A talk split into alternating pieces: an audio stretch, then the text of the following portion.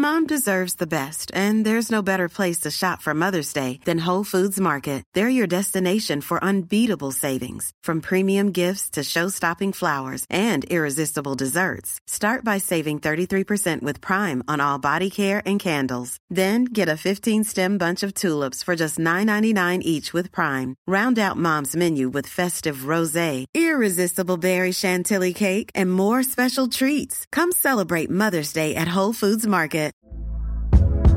Hey there, it's Michelle Norris. I'm host of a podcast called Your Mama's Kitchen. When I travel, I'm usually looking for a way to find a taste of home when I'm not at home. And one of the things I love to do when I am at home is entertain. And Airbnb allows me to do that. When I was in California recently, I rented a house that had a great kitchen. And when we were sitting around the table, we were all thinking, we're in someone else's house. Someone could be in all of our homes as well.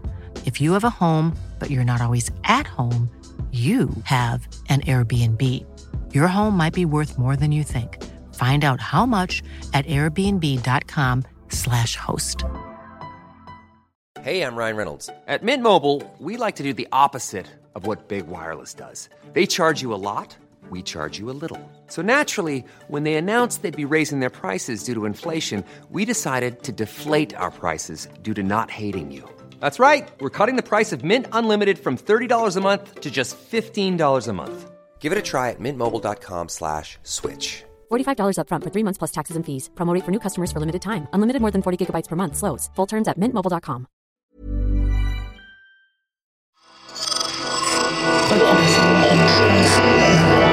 Esse podcast é, é apresentado por b9.com.br.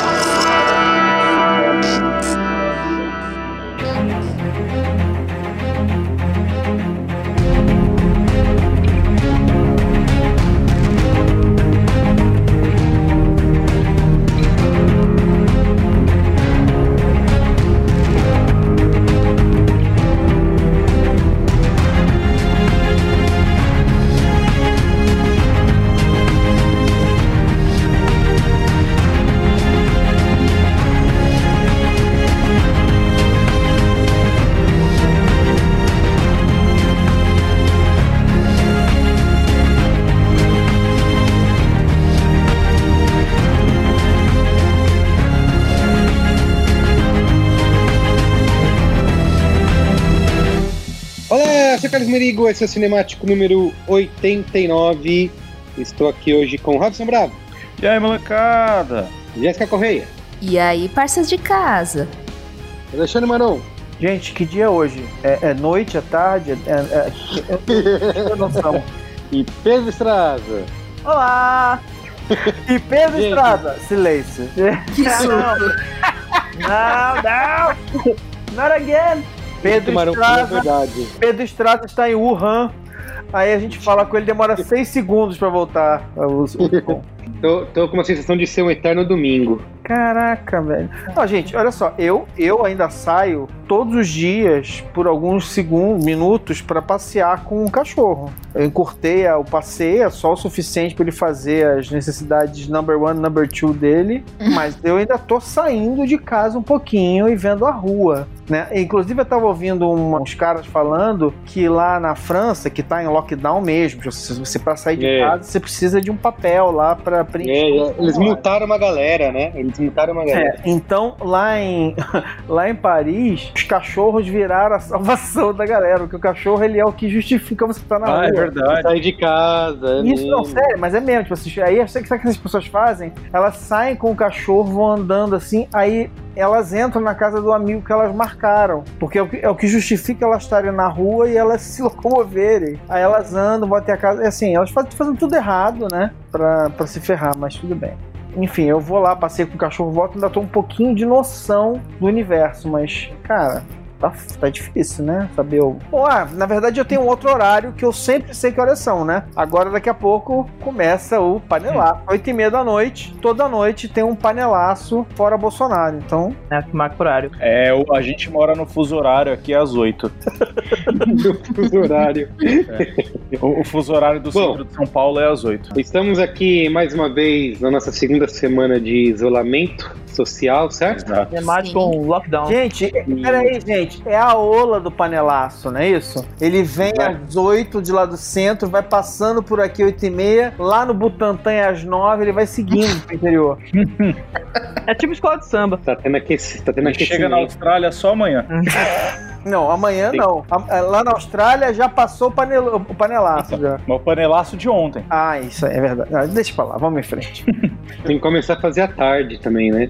Mas escuta, nem em 2016 tinha panelaço todo dia, hein? É Não verdade. tinha. Agora virou diário. Tem que Bom, ver isso aí. Estamos aqui reunidos para falar de um filme de 2011, né? Olha que tem só. tudo a ver com o nosso momento atual, que é Contágio, do nosso amigo Soderbergh, que já falamos dele recentemente. Né? Tá no cinemático número 68, já faz tudo isso. Eu achei Nossa, que Já. esse... É, pois é. Há 20 Outubro, programas cara, atrás. Faz quase seis meses. Nossa, não passa rápido o tempo. Exato. E por que que a gente vai falar de Contágio? Porque, além de ser um filme que tem tudo a ver com o nosso atual momento, da as pessoas como a nat- isso, as pessoas como a Natural foram atrás da cultura pop para saber o que, que já foi feito, né? De filmes Ah. sobre pandemias e epidemias e Contágio, que é um filme aí que já vai completar, né, ano que vem vai completar uma década, né, praticamente. Aham. Está aí de novo no topo das paradas, né, Pedro Estraza? Exato. É, ele tá, tá em segundo nos mais alugados no iTunes e tá, é o filme mais popular da semana no Letterboxd, pra ter uma ideia. É um filme de Não, 2010. gente, É, mas então- é porque, é porque as pessoas seguem as ordens do ET Bilu e elas buscam conhecimento. e aí elas buscam conhecimento aonde? Num livro? Num documentário? Não, elas buscam conhecimento no cinema. É, que Na não foi só o único, né, cara? Teve o, o Epidemia e o Pandemia, que é a série lá da Netflix do, O documentário. Outbreak, né, que é de 95. Sim, mas também a série documental Pandemia, os dois estão no top 10 da Netflix Brasil essa semana. Porque as pessoas. Ah, sim, é verdade. Eu assisti, aliás, uns dois episódios. Só que ela é muito voltada na galera, né? Nos médicos, nos profissionais de saúde. Que é legal, são boas histórias, mas ela tem um pouco de ciência, assim. Eu achei que eles iam. É, é o famoso conteúdo que, por um acaso, saiu numa, numa hora assim, fortuita, né? Que é de 2020. né? Isso, semanas antes. Ela é né? voltada, desculpa te corrigir, mas ela é voltada para os grandes heróis do momento, os profissionais de Sim. saúde que estão lá na linha de frente se ferrando, né? Exato. Mas eu esperava que a série fosse falar um pouco mais de um aspecto científico mesmo, assim. Tem um pouquinho só disso, né? Mas eu acho que é isso que o Pedro falou, né? Sair nesse momento, semanas antes de ter essa pandemia ter estourado. E eles ficam o tempo todo no primeiro episódio, até no segundo, né? Ah, qualquer momento pode ter outra, é só uma questão de tempo, vai rolar, espera aí que tá bom. e no fim, veio mesmo. Bom, Como é que é? A produtora desse documentário foi o único lugar onde estourou uma champanhe, né? No dia que eles descobriram que tava rolando uma, uma pandemia. O comemorou, né? Soderbergh, o Scott Z. Burns, que é o roteirista, tá, eu acho que ele ainda tá puto, na verdade, né? Porque eles, o Z. Burns fez dois filmes ano passado, os dois passaram batido, e agora o filme que eles fizeram em 2011, uma década depois, tá estourando na- nas coisas. Ou seja, não, os caras não dão sorte, parece, né? O importante é chegar, não é o atraso. Reconhecimento, uma como é hora o- chega. Como que é o negócio lá, daquele do negócio que vocês gostam lá de espadinha lá? O mago não atrasa, o mago chega no horário, É, uma, então. uma coisa assim? Exato.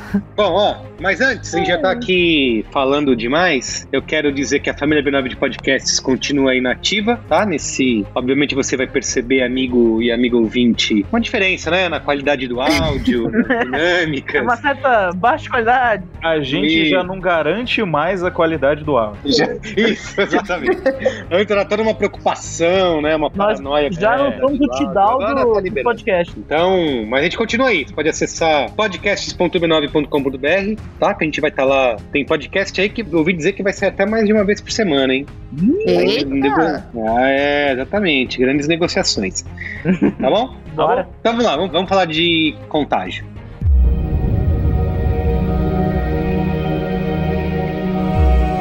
It was a groundbreaking ceremony for a new factory. Did she mention seeing anyone who was sick? Anyone on a plane, the airport? No, she said she was jet lagged. The average person touches their face three to five times every waking minute. In between, we're touching doorknobs, water fountains, and each other.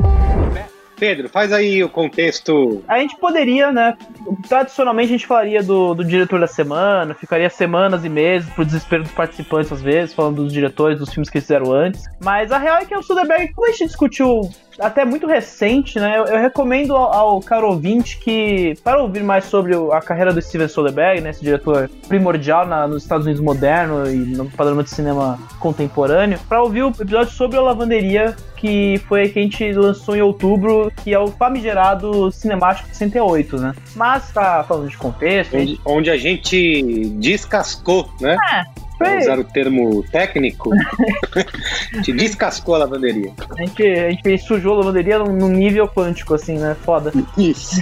usar. É, mas eu gosto do, do o que eu gosto do Soderbergh, pro melhor e pro pior, é que ele é um diretor que corre risco. Ah, não, ele, ele tá vai sempre- ter uma ideia maluca. Esse cara se diverte fazendo filme, gente. Ah, ele chegou a anunciar a aposentadoria. Ele cada hora vai num gênero, né? Tipo, ele gosta de filmar de jeitos diferentes, ele gosta de, de experimentar gêneros diferentes, assim, é, é- é muito legal. Eu, eu, eu acho a carreira dele bem interessante. É, ele, é, ele é o famoso re- revolucionário do, do cinema americano aí, desde sempre, desde o começo da carreira, na real. Mas, assim, pra não ficar muito repetitiva a pauta, né, a gente não ficar meio que reiterando coisas que já foram discutidas, eu achei válido falar um pouco mais sobre o desenvolvimento do filme, que é o que realmente tá em pauta hoje, né? Uhum. Uhum. um filme de 2011, vem lá, lá do baú do tempo, da década passada, né? Esse é o segundo projeto do Soderbergh com o, o Scott Z. Burns, né? Que é um roteirista que virou produtor de alguns projetos dele. Eles têm uma parceria criativa até extensa, né? O Soderbergh chegou a produzir o relatório que o, o Burns dirigiu ano passado, né? Mas esse era o segundo Verdade. projeto que... Que tá no. Foi lançado no Prime Video, né? É, é um filme da Amazon, inclusive, né? Foi comprado pela Amazon pra ir pra temporada de Oscar, não deu certo, e aí ele foi Com direto o Kylo Ren trabalhando no. FBI. Trabalhando de terninho no escritório. numa sala escura no, no fundo da CIA, né? É um filme, Isso, é, É o- exatamente. famoso filme de docu- documento, mas o... É um filme PPT, né? Nossa, PPT, olha, é o PPT Extreme, assim, né? Literalmente o cara páginas e páginas, né, de PPT. Não, mas o, o Contágio foi a, a segunda parceria. Eles começaram a trabalhar juntos no Desinformante, que é de 2009, né? É o filme do Matt Damon, que é o Informante às avessas, né? O cara que não sabe, se ninguém sabe o que ele tá dando é real ou falso o tempo todo, né? E eles voltariam a trabalhar juntos ainda no Terapia de Risco, né? Que foi o filme que marcou a primeira aposentadoria do Soderbergh em 2013. E no A Lavanderia do ano passado, né? Então são dois caras que parece curtir bastante aí profissionalmente, né? Mas o Contágio, ele veio de uma. É engraçado até falar isso, porque ele, na verdade, não era um projeto que eles pensaram de primeira, né? Eles era, foi um filme que veio numa rebarba de outro projeto, que era uma cinebiografia da Leni Riefenstahl, né? Que é uma diretora que Alemã, né? é, foi ativa no regime nazista, né? Então tinha todo. O Soderbergh tinha um Uhum. respeito muito grande pela, por ela. Só que aí o que aconteceu? O Soderbergh virou pro Z. Burns e falou assim: olha, esse filme não vai trazer nenhum interesse pra galera, então a gente precisa. Vamos pensar uma outra coisa, fazer uma outra coisa. E aí o Z. Burns vem com essa ideia: fala assim: olha, eu tenho muito interesse nessas coisas de epidemia, a gente tá realmente. Tem, tem algo assim interessante ser discutido aqui. E os dois vieram com essa proposta de fazer um filme que era uma investigação. Um filme de investigação em cima de um modelo muito realista de disseminação de pandemia, né? Então, foi- a partir daí, os e Burns começam a trabalhar. E é engraçado que foi, esse processo de pesquisa acontece seis meses antes do quê? De uma outra pandemia, né? A pandemia do H1N1. É, eu ouvi dizer que o primeiro tratamento do roteiro, eles iam se basear no vírus da gripe espanhola, né, em 1918.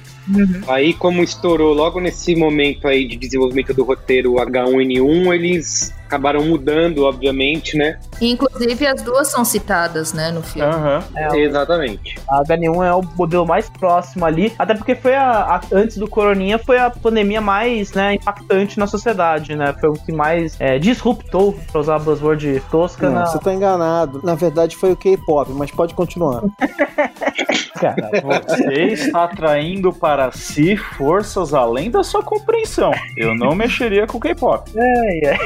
Eles mostram H1N1, mostram a SARS que é de 2002, então algumas são citadas, né? Sim. É, foi, e, é e você percebe, né? Tem muita gente que fala hoje que é o filme que tem. Ele traz muito antes do coronavírus ter popularizado muitos termos, ele traz esses termos como distanciamento social, o R0, que é o que é a taxa de disseminação do vírus, né? A Kate Winslet vomita muito desses termos ao longo do filme, né? E. Mas é legal. É, que agora tudo isso a gente tá vendo no noticiário, né? Eu revi o filme ontem pra, pra gravação E eu lembro que eu fui ver no cinema na época, e muitas das coisas ali eu até ficava me questionando se aquilo era real ou não, se tinha base na realidade. E aí ela, ela vai citando esses termos e falou: caramba, eu vi isso no jornal, sabe? Realmente a, gente, a gente tá agora familiarizado, né, com todos esses termos técnicos e como que eles analisam uma pandemia, né? Traz até uma veracidade, né? É, o filme é assustadoramente realista, né? Sim. É, ao ponto de que ele vai executando os protagonistas aos poucos, né? Quer dizer, as pessoas. Pra ver se acha que um personagem é importante, eles vão rodando, assim, tipo, é bizarro. Não, é, é sem falar que você pode fazer até o bingo enquanto você tá vendo esse filme, que é coisas do cotidiano que a gente tá vivendo que eles falam no filme, né? Você vai vendo várias, várias coisas muito que estão acontecendo agora, tipo, ah, não, encostar nas coisas. Ah, não pode pôr a mão na Nossa, cara. Ah, Álcool gel. não pode não sei o que, fica em casa. É, cara, é bizarro, assim, você vai vendo várias coisas que a gente tá passando, né? Isso, exatamente. Fala, termina aí, Pedro, pra gente poder falar do filme, que a gente tem muitas coisas pra dizer. Então, ó, tudo isso que a gente falou, né, de dessa precisão ah, acadêmica, vem muito da consulta do Lawrence Brilliant. E eu não tô brincando que esse é o sobrenome dele, porque é- é um epidemiologista e filantropista norte-americano que ele foi muito ativo no programa de erradicação da varíola na OMS, né? Então foi um cara que ajudou muito na, na construção do roteiro pro Scott Z. Burns, que visitou o CDC, visitou a Organização Mundial da Saúde, visitou os programas de saúde dos Estados Unidos da época da era Obama, né? Então foi muito extenso o projeto ali, como teve a, a, crise da gripe do H1N1, ele acabou ficando bastante vendo os caras trabalhando ao vivo na, na situação, né? Esse filme é lançado em 2011, que é um momento que, por conta da gripe, provavelmente, né, dessa pandemia, tinha muitos filmes de Hollywood que também aproveitavam essa, essa ondinha da pós o impacto da gripe na sociedade, né? Vale lembrar que teve o The Bay, que é o do filme do é um terrorzinho da Blumhouse, que foi lançado em 2000, ali em 2012, e é uma história de cidade que é pega por uma por um bicho, apesar de não ser viral, uma, as pessoas são contaminadas. E o próprio Guerra Mundial Z também, que é um filme que mostra as consequências no globo de uma epidemia zumbi, né? Só que isso é mais destrutivo, né? O filme do Contágio ele é muito mais preciso nessas questões. Por fim, ele é um filme produzido pela Participant Media, que eu acho que quem ouviu o cinemático de Dark Water sabe muito bem quem é. E foi o sexto e último filme deles lançados naquele ano. A Participant Media, que é um estúdio especializado em, em filmes são importantes né? Como- É um filme bastante Boa. localizado e que acabou passando batido, curiosamente, na época. Você acha que não, passa batido? então tá. O, o- é, que o, é que o Pedro usava fralda na época. É, eu também não acho que passa batido, não. É. Ele não. Foi ele não mesmo. Ele foi tipo um blockbuster na época.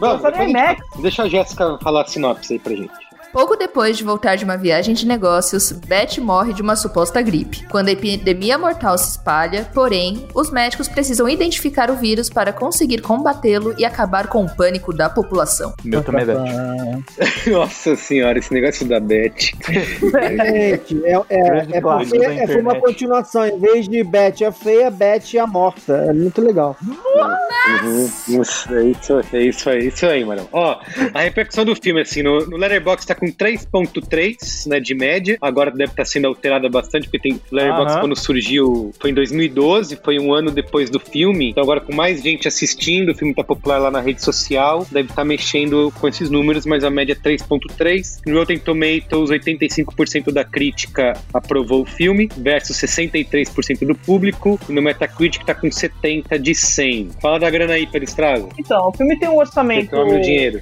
De média metragem, né, de 60 milhões de dólares, quando isso ainda era, uma, era possível em Hollywood, né? E teve uma carreira boa nos cinemas até, né? Ele fez 120 milhões de dólares ao redor do mundo, sendo que 75 milhões desses são só nos Estados Unidos. O filme teve lançamento em IMAX, teve lançamento em um monte de cinema, lançamento simultâneo em quatro países. Teve uma estratégia. A Warner Bros. deu uma bancada no filme, assim, na época, aproveitando muito de- dessa repercussão. Eu, eu lembro disso. Eu lembro que tinha isso de tratado que nem um blockbuster, porque era um filme desastre, né? É. Hoje que é um Uhum. filme bem baseado em fatos É, reais. bons tempos em que isso era ficção, né? Isso, nessa época era na onda dos filmes aí, sei lá, aqueles de mudanças climáticas, grandes furacões, né, de terra indo pro, pro caralho. Esse filme era, tava nessa categoria aí. É que ele é, ele é muito mais realista, a gente percebe ainda hoje, ainda mais, é, do que esses, né?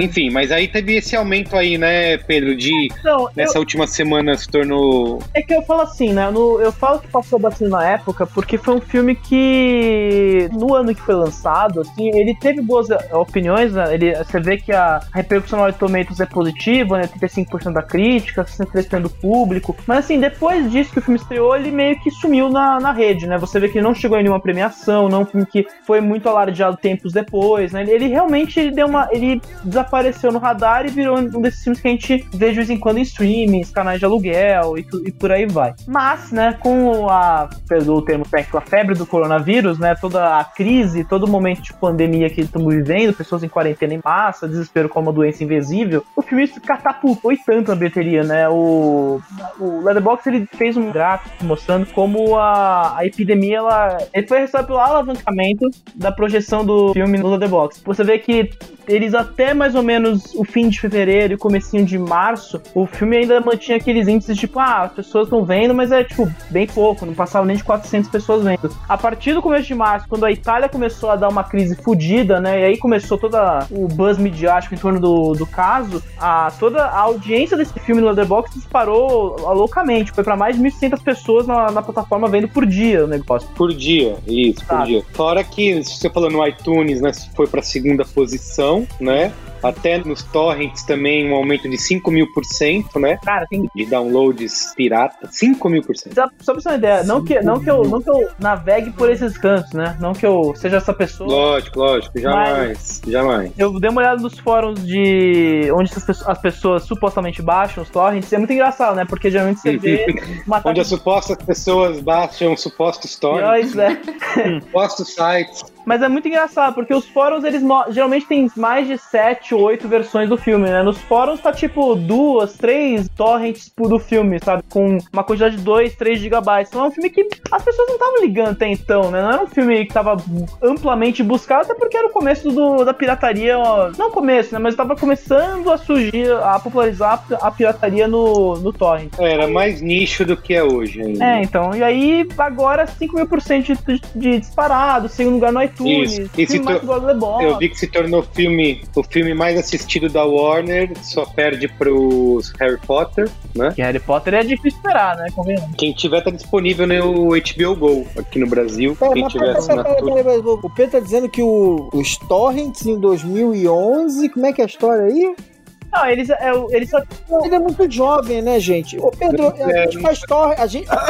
Eu conheço gente que faz torrent desde 2000 e alguma coisa lá na outra década, Pedro. Calma, 2012, 2011 era, já tava. Mas já eu entendi o que o Pedro quis dizer. Ó, aqui é o seguinte, Alexandre. Vou, te- eu vou fazer um Pedro's Planning aqui. O que o Pedro quis dizer, na verdade, foi que na, em 2011 o torrent, isso, o torrent era ainda mais nichado e para poucos, né, do que ele é hoje, né? Porque ainda é uma ferramenta que necessita uma, né, Sim, um um caminho de Não, e um certo nível de entendimento de internet. É, exato. Não é uma coisa que. Não é tipo os stream, o popcorn time da É, vida, que só dá um, lógico. um buscar lá, né? Foi nessa aparece. pessoa no Isso. Popcorn Eu Time, acho que foi inclusive, isso. né? Eu tô louco. Não sei. Tô por fora. O que, que é? O Popcorn conheço. Time é dessa época que começou a surgir, né? Popcorn Time, eu acho que ele vem um pouquinho depois, talvez aí, uns 2014, se pá. Não É, sei. por aí. Beleza. Então vamos lá falar de contágio, né? Então, queria começar falando assim que eu revi o filme ontem e como eu lembro de eu até gostei mais do que quando eu vi a primeira vez no lançamento, acho que até por questões óbvias, né, de você conseguir encontrar no filme aquilo que a gente tá vivenciando hoje e de uma certa maneira, até quando a gente tava discutindo se ia falar desse filme ou não, cara, será vamos falar de coisas mais leves e tal, por causa das pessoas estão já saturadas, né, cansadas de ouvir falar do, de coronavírus e assustadas em casa. E eu tinha até essa ideia assim, ah, se você tá em pânico, é melhor você não assistir porque o filme vai piorar as coisas pra você. Mas no fim das contas, eu acho que ao, ao mesmo tempo ele também é meio esperançoso assim, né? Claro. Ele tem um, né? E, e- eu acho que uma coisa que torna ele- o filme tem essa exploração bem metódica, né, do, do tratamento de uma pandemia, né, de mostrar como que a coisa acontece, até de guerra de informação, de poderes públicos e tal. Mas eu acho que ele manter o pé no chão, né, a coisa, o vírus no, no filme filme, que é o MEV1, né? MV1, que, que mata 26 milhões de pessoas, ele é até mais letal do que o Covid-19 que a Uhum. gente tem hoje, né? Mas ao mesmo tempo, ele não trata, ele não, não é um filme do pior cenário possível, sabe? Onde é uma coisa horrorosa que pega todo mundo, mata instantaneamente, meu Deus, acabou o mundo e agora desespero total. Ele tem esse pé na realidade, né? E eu acho que por isso mesmo que ele torna toda a coisa mais crível, né? Um negócio mais realista, assim. Eu acho que o que acaba valendo, que eu encontrei muito, né, que parece com o que a gente está vivendo hoje, é, é que é algo que a gente consegue ter um certo controle com isolamento social e tal, mas ele vai mostrando como que a vida vai sendo alterada, né? Sim. Drasticamente, aos poucos, né? Como as pessoas deixam de é, precisam deixar de sair na rua. E isso que tem uma coisa que o Robson falou no começo que tem tá no filme o tempo todo, né? Sim. Que é o lance do contato, né? Uhum. Que vai, você acaba até ficando paranoico, né? Você, hoje em dia, que a gente tá ouvindo o tempo todo falar ah, de encostar nas coisas, de lavar a mão, o filme mostra isso toda hora, Não, né? eles dão Mostra- dados, né? A mulher fala assim: ah, a Isso. gente encosta no, no rosto em média duas, duas mil vezes ao longo do dia. Isso, exato. é. E fica, aquelas cenas que vai mostrando, por exemplo, No Twitter é, é puro meme isso, né? As pessoas ficam só. Não, não pode tocar duas, três vezes no rosto. As pessoas, não, como é que não toca duas, três vezes no dia, né? Você fala, você pensa, né? É muito engraçado isso. isso. E aquelas, aqueles cortes que vão mostrando close, por exemplo, de copo, de maçaneta, Nossa, de botão. dá uma agonia. Exatamente. E você fala, caraca, a gente faz tanto isso, né? O Sim. tempo todo. Não, é, o pior, né? Rola isso, aí você faz. Hum, Isso, é, exato. Ih, pegou. Fala, eu fiz isso. É, é mesmo.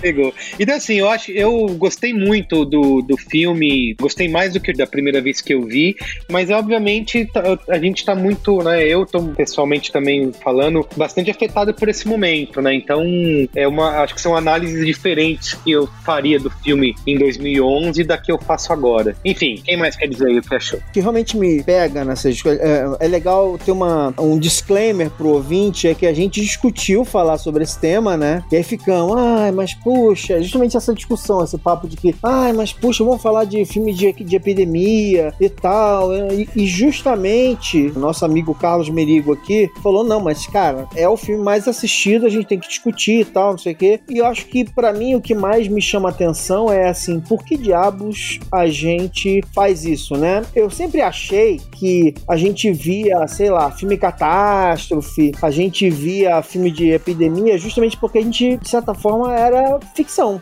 né? Como escapismo, assim, era a uma gente pode de dizer. escapismo, tipo assim, poxa, que legal, isso é só ficção, isso nunca, Isso, é. isso nunca vai acontecer e tal. E aí, uma coisa que eu acho bem curiosa é o seguinte: é que não tem como escapar dessa situação quando algo tá acontecendo, quando a gente sabe que tem milhares de pessoas morrendo na Itália e tem gente morrendo na Europa e no mundo todo e tal, e a gente já tem dezenas de mortes aqui no Brasil. Aquela... Quando tudo isso acontece, é muito louco, sabe por quê? Porque quando você vai assistir um filme que não reflete essa realidade, ela continua na sua cabeça e você começa a falar assim: gente, eles estão se beijando ali, olha só. Nossa, ele, ele beijou um estranho. Nossa, ele pegou não sei onde. Então, assim, tá tão na sua cabeça que você finge que vai tentar escapar, mas você compara assim: caramba, nós éramos felizes quando a gente podia fazer tal coisa. Isso, é. Então, assim, na verdade, é uma ilusão de que a gente vai escapar completamente, né? Tem um negócio engraçado que quando a Globo foi anunciar que ela ia suspender a produção das novelas, o vídeo deles é justamente mostrando, né? As pessoas se beijando, se abraçando, se tocando e tal. E eles falavam assim que se as novelas retratam a vida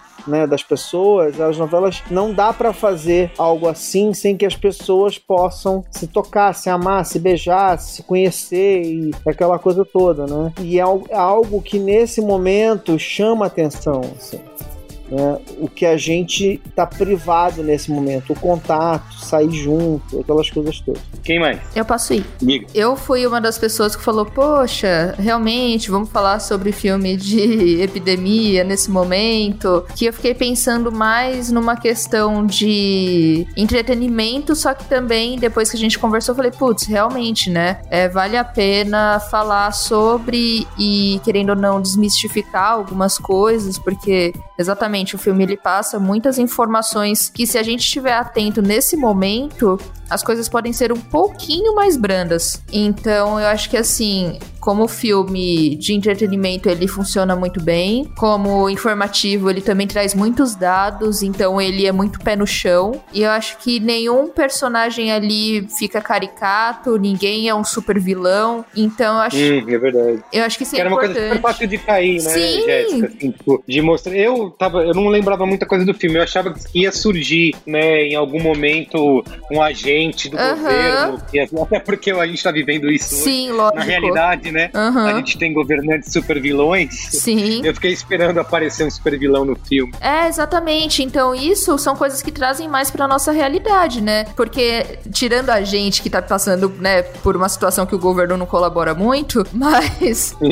Em outros não, né? Em É. outros tá rolando. em outras situações tá rolando isso de ser uma situação que, ok, é uma merda, vai ter problemas sociais, vai ter problema de falta de alimento, vai ter problemas de saneamento básico, a gente vai ter que fechar locais pra poder acomodar todo mundo que tá doente. Então, eu acho que, ao mesmo tempo que pode ser um, um pico de ansiedade pra alguém que tá nervoso com essa situação, ele dá um quentinho no final, porque é isso, né? As coisas passam. Isso. As coisas têm um processo. Como a gente realmente tá vendo e tá tentando fazer as pessoas entenderem, é que vai ter um- realmente uma curva de crescimento e depois diminui. E aí vai ter, enfim, não no nosso caso, né? Mas no filme teve a vacina, que foi num período, né, de seis meses. Então as coisas vão se encaminhando para o fim. Então eu acho que toda a construção do filme faz você entender como que é desesperador, mas ao mesmo tempo tudo que é desesperador também tem um fim. Olha que bonito! Bonito, bonito.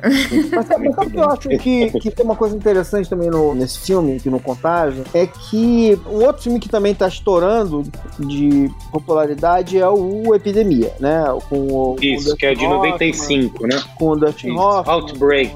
Todo mundo fala do Dustin Hoffman, mas ninguém fala do Kevin Spacey, né? Não, é Porque ele foi esquecido. É, todo cancelou. mundo- Apaga Não, a mas é que a galera vê o filme pra ver o Kevin Spacey se ferrando. Mas esses dois filmes não podiam ser mais diferentes em certos aspectos, assim, né? Tipo, a maneira como Epidemia é um filme de ação, é um filme de aventura, né? Tipo, e como o... Wolfgang Peterson, que é um dos caras dos anos 90 aí, que define o filme de ação gigantesco, aquela coisa altas consequências, né? Ele é o ele fez o remake né? Né?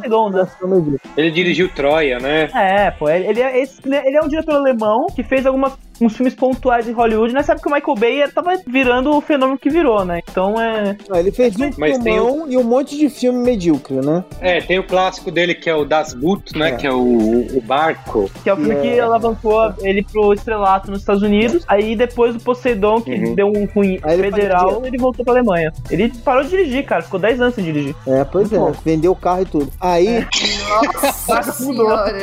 Que pariu. só Uber, só Uber. É. Vendeu o carro e tudo.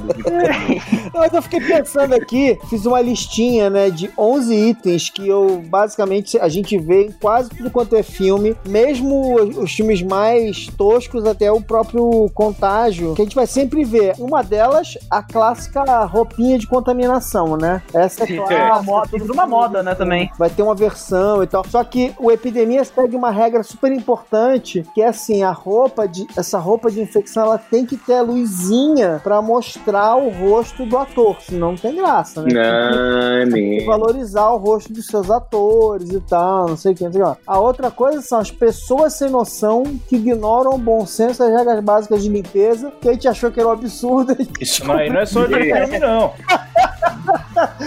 não, mas, é que, mas esse é o ponto. O mais legal é assim, não, gente, que absurdo. Gente, eu quero dividir uma história com vocês de higiene sanitária aí no comércio da Zona Leste. Ai, ai. Que é o seguinte: tinha um moço que trabalhava vendendo espetinho do lado do mercado, perto da minha casa. E aí eu fui comprar um espetinho. E aí eu pedi pra ir embalar pra casa. E aí, enquanto ele pegava o espetinho, ele colocou papel alumínio debaixo do braço enquanto ele estava de regata. E aí ele Nossa. cortou e embalou É a, é a famosa, é a famosa pegadinha do João Kleber hot dog pensado no sovaco. E aí, ele Paris, Paris de baguete, baguete no tempo. Tudo tem a ver. Aí ele embalou, eu paguei e joguei no lixo. Na frente dele? É, Eu andei uma quadra. Não, se você, se você estivesse no, no The Hunt, você enfiava o espeto no olho dele e arrancava o olho dele, né? Mas tudo bem.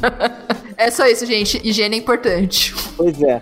Aí, ó, outra coisa que sempre tem, ó, contagem regressiva, né? Sempre tem alguém que precisa de um antídoto, o vírus vai atingir algum lugar e dali vai, vai todo mundo ser atacado pelo vírus e tal, não sei o quê. Aí tem, uma, como tem a história do antídoto, né? Cara, mesmo no contágio, o tempo que eles demoram pra desenvolver o antídoto, o antídoto, a vacina, o soro e tal, é muito rápido. Mesmo no contágio é muito rápido. Seis meses é, 30 dias, né? é irreal. pouco, né? É, muito É só rápido. porque a mina, é, só porque a cientista ela resolve se sacrificar Não. em nome de um É, mas, maior. mas, de novo, Porque o L... Não, porque- também porque o Elliot Good manda aquele. Foda-se o... que a determinação, vou fazer meus testes aqui. Aí começa, tipo, a- todos esses, esses O pai do momentos, Ross, né? O Pai do Ross.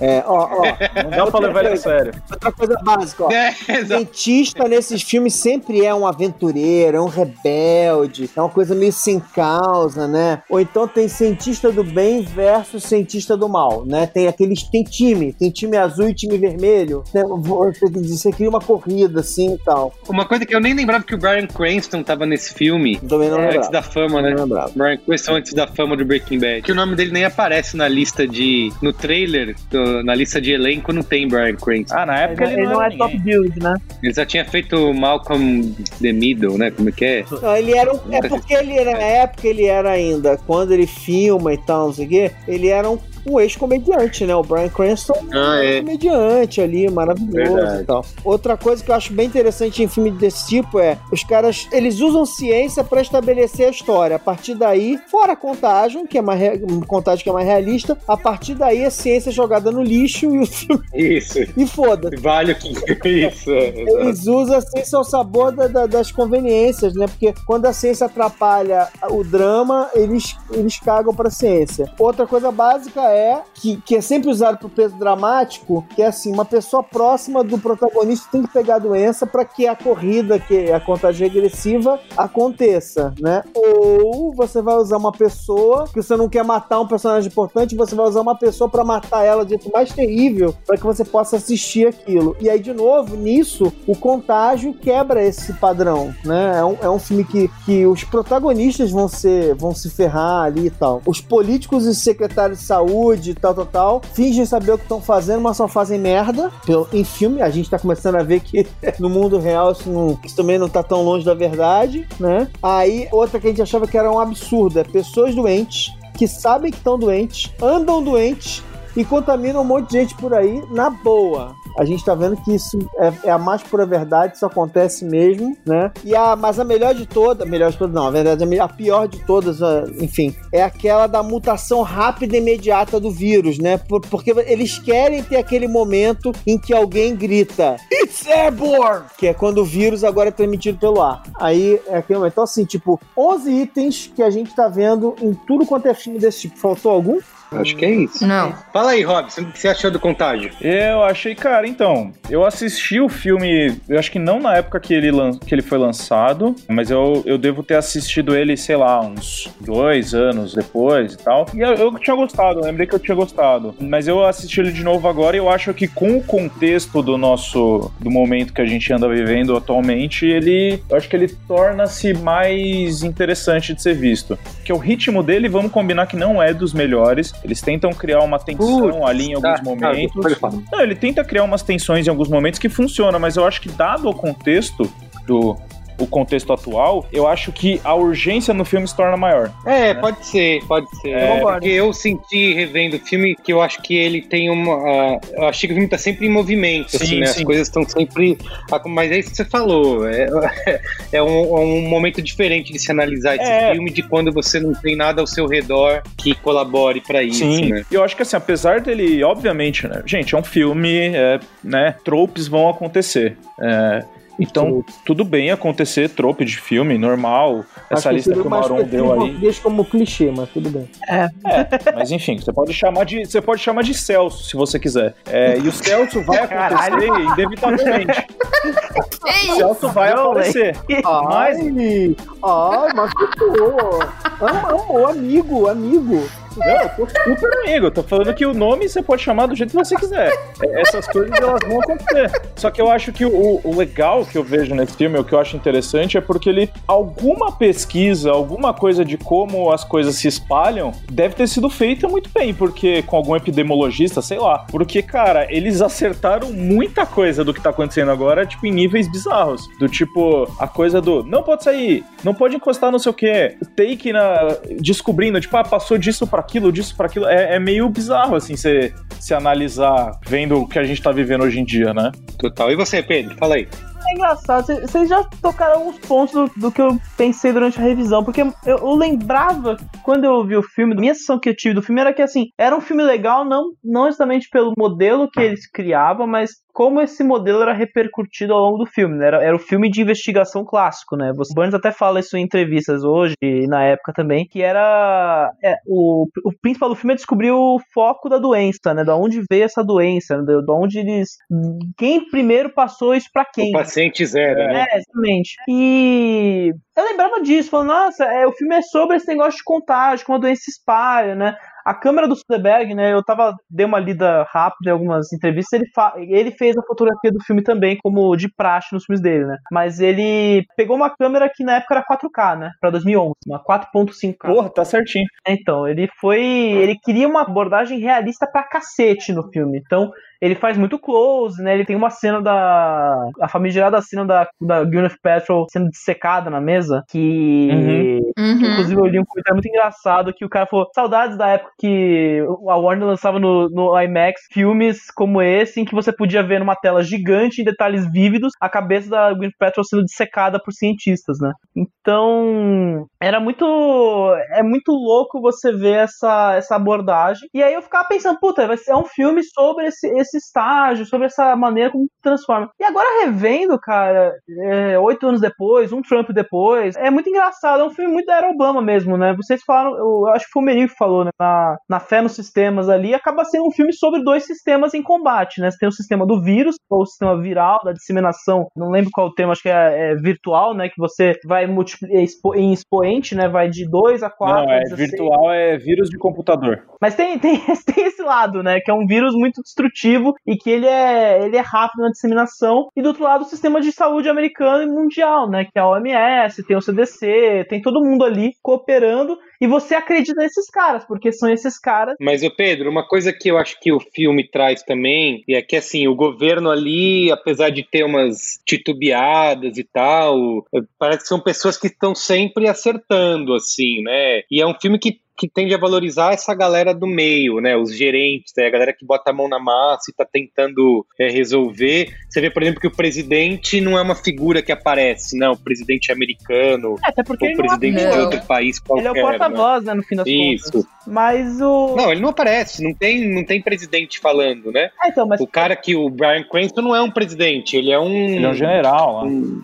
é, um cara do meio, né? Um cara que tá ali tentando é, resolver a situação. Então, ele valoriza essa galera, né? E esses agentes públicos no filme estão sempre seguindo o caminho de acertar, né? Isso foi uma coisa que a Jéssica falou no início, que não tem um grande vilão, né? na verdade, Eu acho que talvez vilão, uma né? coisa que o filme. Vocês estão esquecendo de um carinha nesse filme que eu acho que é o, Que é o. que vai pior envelhecendo nessa história, que é o Jude Law. Bem um vilão, vamos combinar, né? Ah, mas não ele, envelheceu nada, que é Envelheceu o mal, Jude cara. Law, né? ele, Ele, ele- não envelheceu nada. A única Imagina, coisa que envelheceu foi a profissão blogueiro. É, Ah, a profissão é. blogueiro pode ter envelhecido, mas a figura que ele se presta ali é o que a gente vê hoje, É. das pessoas que estão tentando causar desinformação, criando teoria da conspiração. Ele não envelheceu nada mal. Não, mas Não, ele eu envelheceu acho que o filme é questão visionário nesse de origem, porque ele é o ele é tratado como ex-jornalista, que ele é ele vem de um background afrontar o governo ali, e é o cara que acaba virando o Alex Jones, né? O cara que propaganda antigas, que vai falar do, da Forsythia, né? Que é o Então, exatamente. como que ele envelheceu se, se ele se em 2011 ele tá Não, retratando né? essa Parece que a entidade de jornalismo é só pela criação desse cara, entendeu? É muito. É, fica bizarro isso aí, você ver isso hoje, essa origem. O cara, ele tem a Gente, ligação com é o o jornalismo do Chronicle, sabe? Eu entendo as posições de vocês aí, mas o que eu posso dizer é que o Jude Law ele pode até envelhecer, mas ele é que nem vinho. É, não. Não, o Didi Law, o Didi Law continua ótimo e tal, mas. Não, porque uma coisa que, por exemplo, ele é um, no filme ele é um blogueiro, a gente sabe, em 2011, né? Então tem tudo a ver. Mas o conceito do personagem, as coisas que ele tá espalhando e de como que as pessoas acreditam nisso e começam a. A, a gente tá vendo isso hoje, com esse remédio que eles estão falando que cura, né? Que serve Sim. combater o corona. Eu, no filme é a mesma coisa. O cara em- tem um remédio que ele diz que cura. E as pessoas vão Sim. atrás disso e tomam isso, e tem uma corrida. Cara, isso tem total. Não, a gente tá vivendo com isso agora com o remédio das pessoas que têm lupus, né? Que não tá Isso. encontrando mais, porque as pessoas entenderam que era uma cura milagrosa, só que, gente, não existe ainda. É, exatamente. Então, eu acho que isso é um, é um personagem que mostram várias das camadas que o contágio tenta trazer e que ele acerta em todas elas Sim. praticamente, né? De tanto de como a doença se espalha, de como que as pessoas são afetadas por isso, de como a vida se altera, de como a informação ela é um dos meios, obviamente nesse momento são dos, é um dos meios mais úteis, mas também pode desinformar bastante, criar essas teorias das da conspiração de é, a gente tá vendo isso acontecer diariamente, Sim. né? Então, eu não acho que tenha envelhecido mal nesse sentido, não. Uma coisa que eu queria trazer que eu vi. Um... Fala aí, Pedro. eu não questiono não a peça em si, porque realmente desinformação é a parte importante do modelo criado pelo, pelo filme.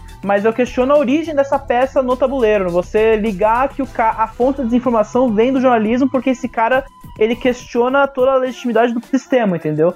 Então é muito interessante você ver essa, essa falsa conotação no filme. É o cara que vem. Mas eu não acho que o filme trate ele vai- como um jornalista sério. Não, ele tá trabalhando no Chronicle ali, ele é um freelancer do jornalista Chronicle. Não. sério. Ele é, ele é algo de piada, não é? Ele virou blogueiro influente. Eu acho que é mais uma zoeira com um blogueiro do que. Então, mas o blogueiro tratar ele como um né? jornalista respeitável. Fala aí, Jéssica. Eu achei mais zoeira porque, de uma certa forma, quando ele vai vender a história, ele não tem credibilidade. Até que mais pra frente, Uhum. a empresa, né, o jornal que ia. que ele foi lá oferecer a história entende que realmente estava acontecendo isso. Ele não é levado a sério em Verdade. nenhum momento, tirando pelas pessoas que leem o blog dele.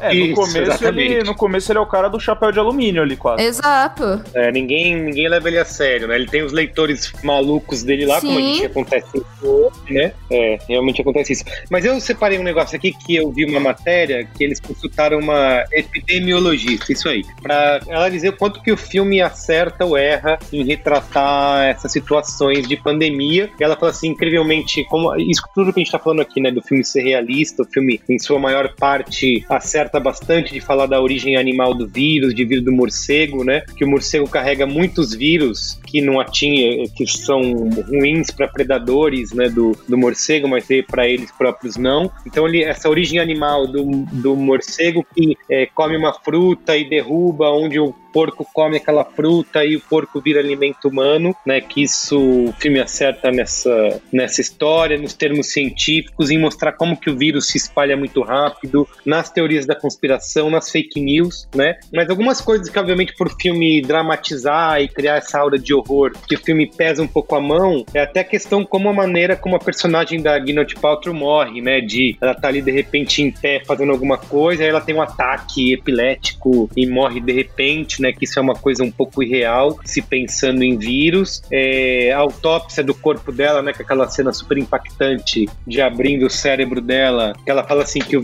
os vírus fazem realmente coisas muito horríveis, podem fazer coisas horríveis pro cérebro, mas nenhum até hoje transformou o cérebro numa gosma, né? Que é uma coisa como é retratada ali naquela cena. É, fica só sugerido, né? É, exato. Eles não mostram, mas ficam retratados que fica sugerido que o vírus é, transformou o cérebro dela numa meleca. E uma outra coisa que também é um pouco irreal, que é a questão da incubação, né, do vírus, que no filme é de 72 horas, né, é, que torna o vírus mais letal, né, no caso do filme. No caso do Covid-19 que a gente está vivendo hoje, tem uma incubação de 7 dias, né? Só que essa letalidade alta no filme, é, ao mesmo tempo, faria com que o contágio fosse muito menor. né? É, porque já que o, o vírus mata tão rápido o hospedeiro, ele teria menos oportunidade de se espalhar. Então, que é um contrassenso, né, em mostrar que o vírus no filme se espalha tão rápido daquele jeito e mata tão rápido, né? E nesse caso, o Covid ele é pior, né?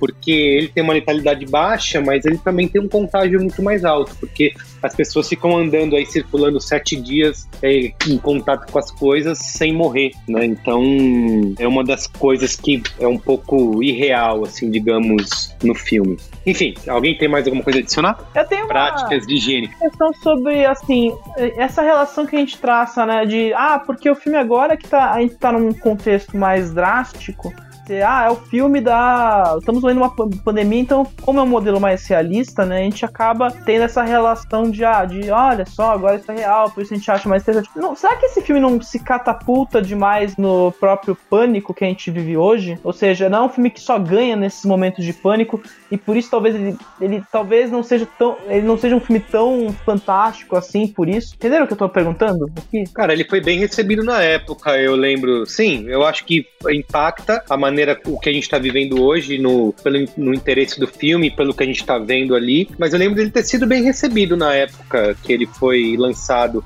Eu acho que ele se sustenta, independente de ter uma pandemia rolando ou não. É, a crítica que eu tenho ao filme é talvez de, das resolu Ele tem uma primeira parte, né, mais focada nesse. É, nesse aquilo que o Marão falou, né? Um dos clichês da, do gênero, né? Um, um começo bastante focado na ciência, depois ele, ele larga um pouco a mão disso para metade final. E a crítica maior que eu tenho ao filme é talvez dessas resoluções serem um pouco rápidas demais, né? Parece, Ele vem ali na cientista, se ela parece filme de 3 horas virou um filme de 1 hora e 40, né? Isso, é, exatamente. De repente a coisa tá meio. Ele pinta aquele cenário catastrófico e meio que se resolve rápido demais. Acho que é uma crítica que eu tenho a fazer, mas eu acho que ele se sustenta, se sustentou na época, né, em 2011, sem que a gente tenha, esteja vivendo é, uma pandemia como a gente está vivendo agora, É, na então- minha opinião. Por isso que eu tive essa. Eu fiquei pensando nisso durante o filme, porque é muito engraçado, né? O filme, se você tira um pouco a atenção do modelo, né? Da situação da pandemia, é muito louco como personagens somem, você não tem nenhum acompanhamento de todos aqueles personagens. Tem personagem que morre do nada e você nem. Puta, sério? Sério, Eu acho que tem. Só tem um personagem que eu acho que some disso. muito. Ah, Marion Cotillard Qual? some. Que é o da Marion Cotillard. Que a Ela Marion Cotillard fica lá na China. Tá. Eu acho que é muito mais um estranhamento, e é isso que eu falo de uma qualidade do Soderbergh de experimentar e de se dar o luxo de quebrar algumas, alguns padrões, né, e tal. Então, assim, eu acho que a decisão de fazer um filme com um elenco como aquele e que subverte, porque ele mistura, né? O, é, vamos dizer que o filme de epidemia ele seria um subgênero do filme catástrofe, né? De certa forma. Não é, mas, mas ele quase que faz um cruzamento da lógica do filme catástrofe com a lógica do filme de, de epidemia. É, no sentido de que, que o filme catástrofe, basicamente, aquele, sei lá, terremoto, você até chamava um elenco de atores conhecidos, geralmente atores que não estão em alta mais, e você ia matando todo mundo aos poucos e tinha um protagonista ali e tal. Então ele acaba fazendo isso, só que nesse. Só que ele quebra esse, esse padrão dramático que o Pedro tá falando, porque você fica esperando aquilo, né? Tipo, você espera que o personagem tal vá fazer algo, e de repente, à medida que você vai perdendo personagens ali ao longo da história, você vai ficando meio sem. Você perde o rumo do filme, entendeu? Mas eu acho que é, é uma coisa que o Soderbergh consegue fazer bem, porque ele fala assim: Dani, se eu quero, eu quero criar essa sensação de, de, de confusão, né? De caos ali, tipo, numa epidemia, num negócio desse, ninguém tá salvo, as pessoas vão morrendo mesmo e tal. Ele faz, ele Uhum. brinca com essa sensação de confusão, assim. Uhum. É, Boa. A gente vai dar notinha pro filme? Vamos, pode ser. Então vamos. eu acho. Eu acho. Então, eu vou dar 3,5. Eu vou dar 3,5 também. Eu vou dar quatro. Eu dou 3,5 também. Sobre o argumento de achar esse filme um pouco meio é, cinema de Neil deGrasse Tyson, eu vou dar 2,5. O que, que é o cinema do Neil deGrasse Tyson? É que a ciência se contrapõe à, à, à verdade dramática, é isso que ele quer dizer. Ah, é o cara só porque você tá certo não quer dizer que você precisa ser. Não quer dizer que você esteja fazendo bem.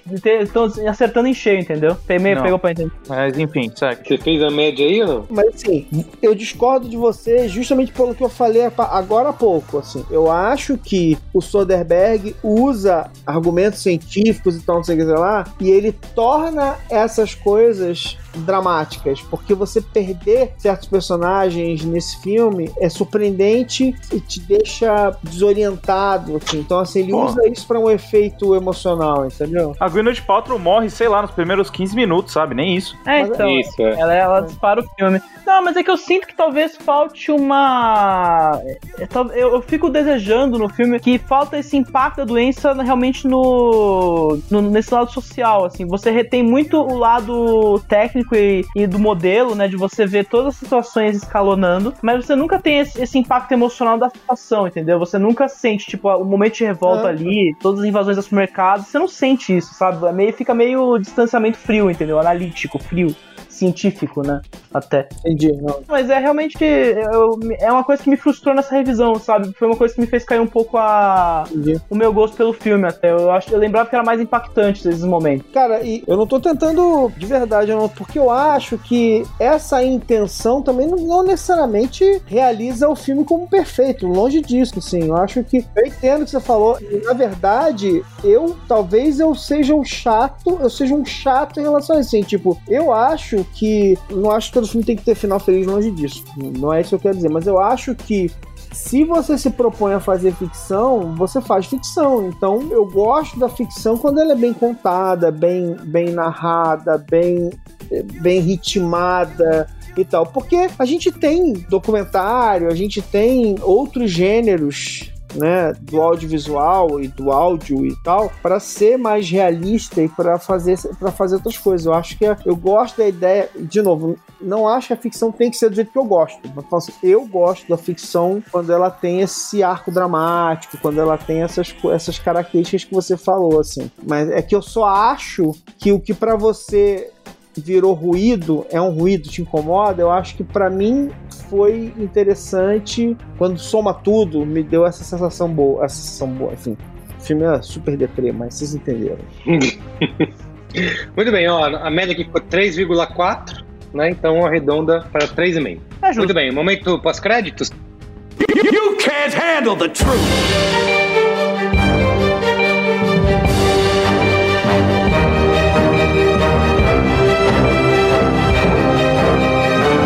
Stay classy, San Diego. O que, que a gente tem? Mas então, a gente, dando o disclaimer pro ouvinte, como a gente tá numa situação meio extraordinária, né, em tempos de quarentena, pessoas em casa, e também da indústria paralisada, né, como, assim, só nessa última semana a gente teve, por exemplo, o Festival de Cannes sendo cancelado e adiado, sem data definida ainda, porque não tem como realizar nada. Já tem não apenas filmes sendo cancelados porque a estreia tá num momento muito ruim, mas como a pós-produção tá comprometida, como o Minions 2 semana passada, que teve que adiar o filme porque eles não vão conseguir fechar o filme a tempo por conta do coronavírus. Por conta disso, a gente vai adaptar um pouco o pós-créditos para esses momentos mais tensos, né? Que é o momento de cada semana de cultural, que é quando a gente dá Não uma... tem notícia, né? Não tem É. notícia. Não tem nada acontecendo, assim... Notícia acabou. Isso, fala, fala isso, exatamente. Acabou. Então, a gente vai fazer dicas semanais de coisas que estão disponíveis no streaming, disponíveis, fácil acesso pro público durante esse período. Então eu vou sugerir um filme mais doido, um filme, um filme diferente sobre epidemias, que é o Perfect Sense. Lembra desse filme? Perfect. o? Que é, o, que é com, o Will, é, com o Will McGregor e com a Eva Green. Tem uma epidemia e as pessoas estão perdendo o tato, o olfato. E aí é uma. É, na verdade, é um filme de romance em torno sci-fi, assim, mas com um casal bonito, assim, sabe? Tipo, vira uma coisa. Qual que é o nome do É filme? o Perfect. Eu não sei como é que, qual foi o título no Brasil. Perfect Sense, que é de 2011 também é- e é sobre epidemia, só que com uma, uma pegada completamente diferente. É Eu não o. consegui achar esse filme. Fence? Ah, Sense! Sense! E do, do amor, tô- é isso? Sentidos do Amor. Ah, é, é com Ian McGregor. Isso, Will McGregor e Eva Green. Do diretor de A Qualquer Custo. Sentidos do Amor, isso aí. Olha, quero a minha dica aqui. Eu assisti com a criançada na Netflix no fim de semana. O Shaun Carneiro, A Fazenda Contra-Ataca. É chão carneiro. Tá bom? Isso. que em inglês é o Farmageddon. Farmageddon, que é um filme da Aardman né? Studios, pra quem não conhece, que faz o Alice and Gromit, faz todos os filmes em animação em stop motion. Filme de massinha. inglesa. Nossa, eu assisti. Isso, é filme de massinha. Eu assisti tanto esse filme com a minha irmã, eu assisti muito. Shawn, Shawn Carneiro ou Alice Gromit? Isso, tem o Shawn Carneiro o filme, O Alice Grumman eu amo e ela gostava do Sean Carneiro. Isso, tem o Shawn Carneiro, que foi. Tem o filme que foi lançado em 2015, e a Netflix contratou aí esse filme especial que é Shawn Carneiro, A Fazenda Contra-Ataca. Tá? Está disponível no Netflix, super divertido. Eu e a criançada demos muitas risadas em tempos de pandemia. Acho que é uma boa pra você esquecer da vida. Quem mais? Eu Posso posso. ir? Alguém tem dicas? Ah, Pode. vai, Rosa. Vai, Pedro, vai. Vai, Ah, Pedro, vai. Favor. Vai, Pedro. Tá bom. É, Aproveitei o final de semana aí preso em casa, né? Não tendo muito o que fazer, pra ver o, finalmente o Amantes do James Gray, que tá no Amazon Prime, né? Que é o, um dos filmes aí que fez o James Gray brotar pro mundo pra muita gente. Que é um filme com a Gwyneth Paltrow também e com o Joaquim Phoenix, né? O Joaquim Filmes, que tá aí, passou em Veneza e é, puta, é um filme tão lindo, gente. Puta que pariu, Não, viu? Joaquim Phoenix, que é o cara que é o cara que é responsável por todos os males do mundo. É o Coronga. Nossa. Caralho. Até deu mudo, galera. Uhum.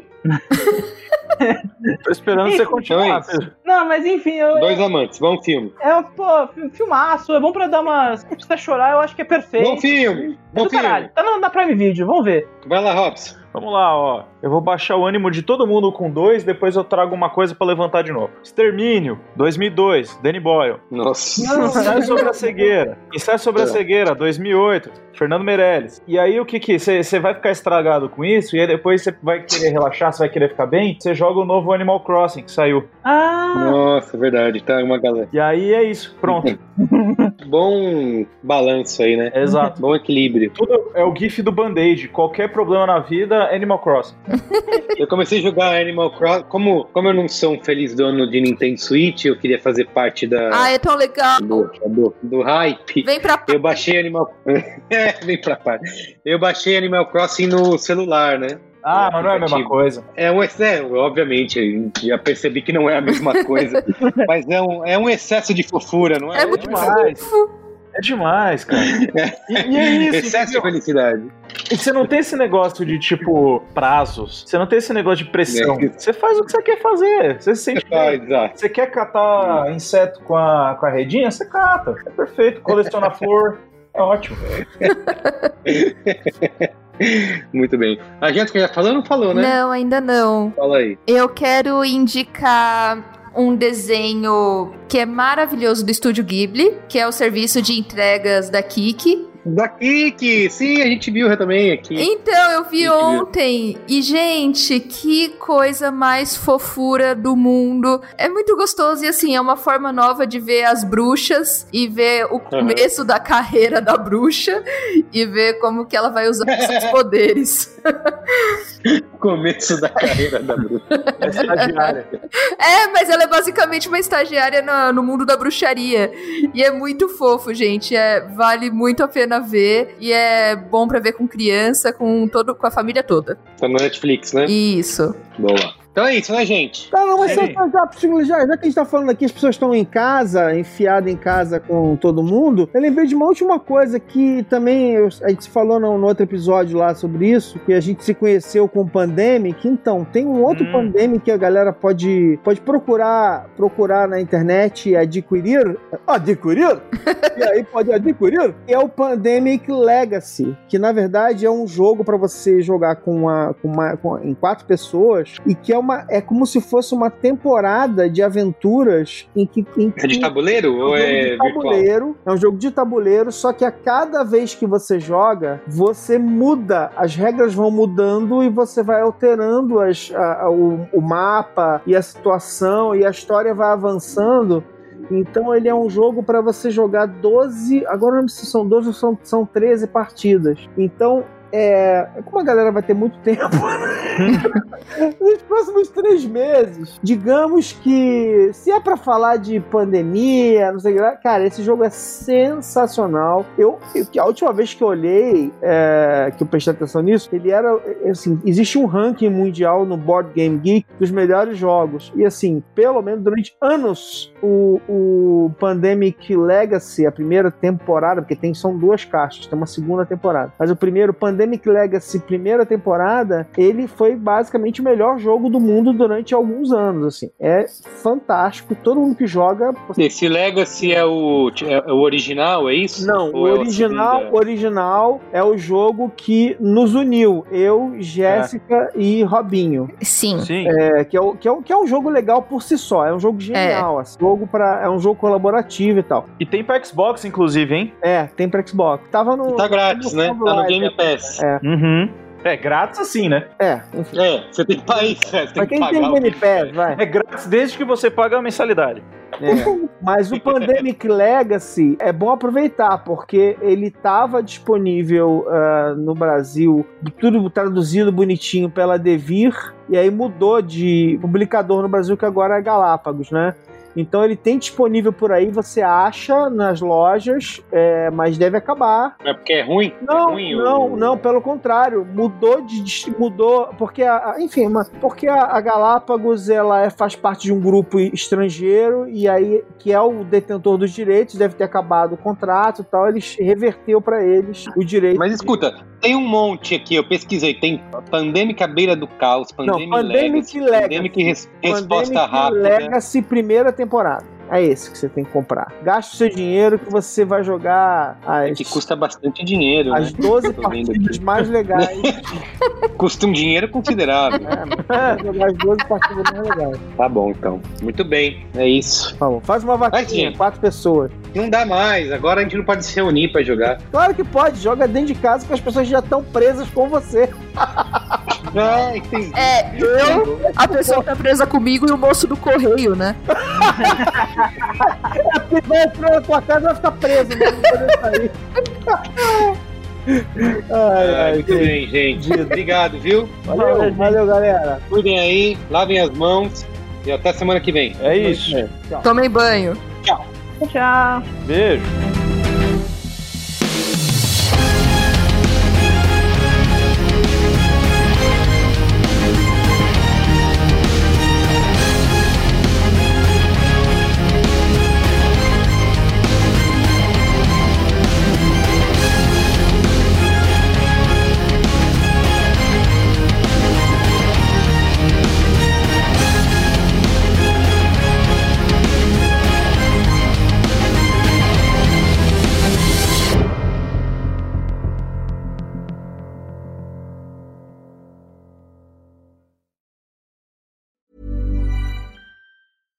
Deserves the best, and there's no better place to shop for Mother's Day than Whole Foods Market. They're your destination for unbeatable savings, from premium gifts to show-stopping flowers and irresistible desserts. Start by saving 33% with Prime on all body care and candles. Then get a 15-stem bunch of tulips for just $9.99 each with Prime. Round out Mom's menu with festive rosé, irresistible berry chantilly cake, and more special treats. Come celebrate Mother's Day at Whole Foods Market. Even when we're on a budget, we still deserve nice things.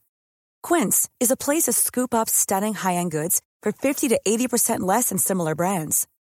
They have buttery soft cashmere sweaters starting at $50, luxurious Italian leather bags, and so much more. Plus, Quince only works with factories that use safe, ethical, and responsible manufacturing. Get the high-end goods you'll love without the high price tag with Quince. Go to quince.com slash style for free shipping and 365-day returns. Even when we're on a budget, we still deserve nice things. Quince is a place to scoop up stunning high-end goods for 50 to 80% less than similar brands. They have buttery soft cashmere sweaters starting at $50, luxurious Italian leather bags, and so much more. Plus, Quince only works with factories that use safe, ethical, and responsible manufacturing. Get the high-end goods you'll love without the high price tag with Quince. Go to quince.com slash style for free shipping and 365-day returns.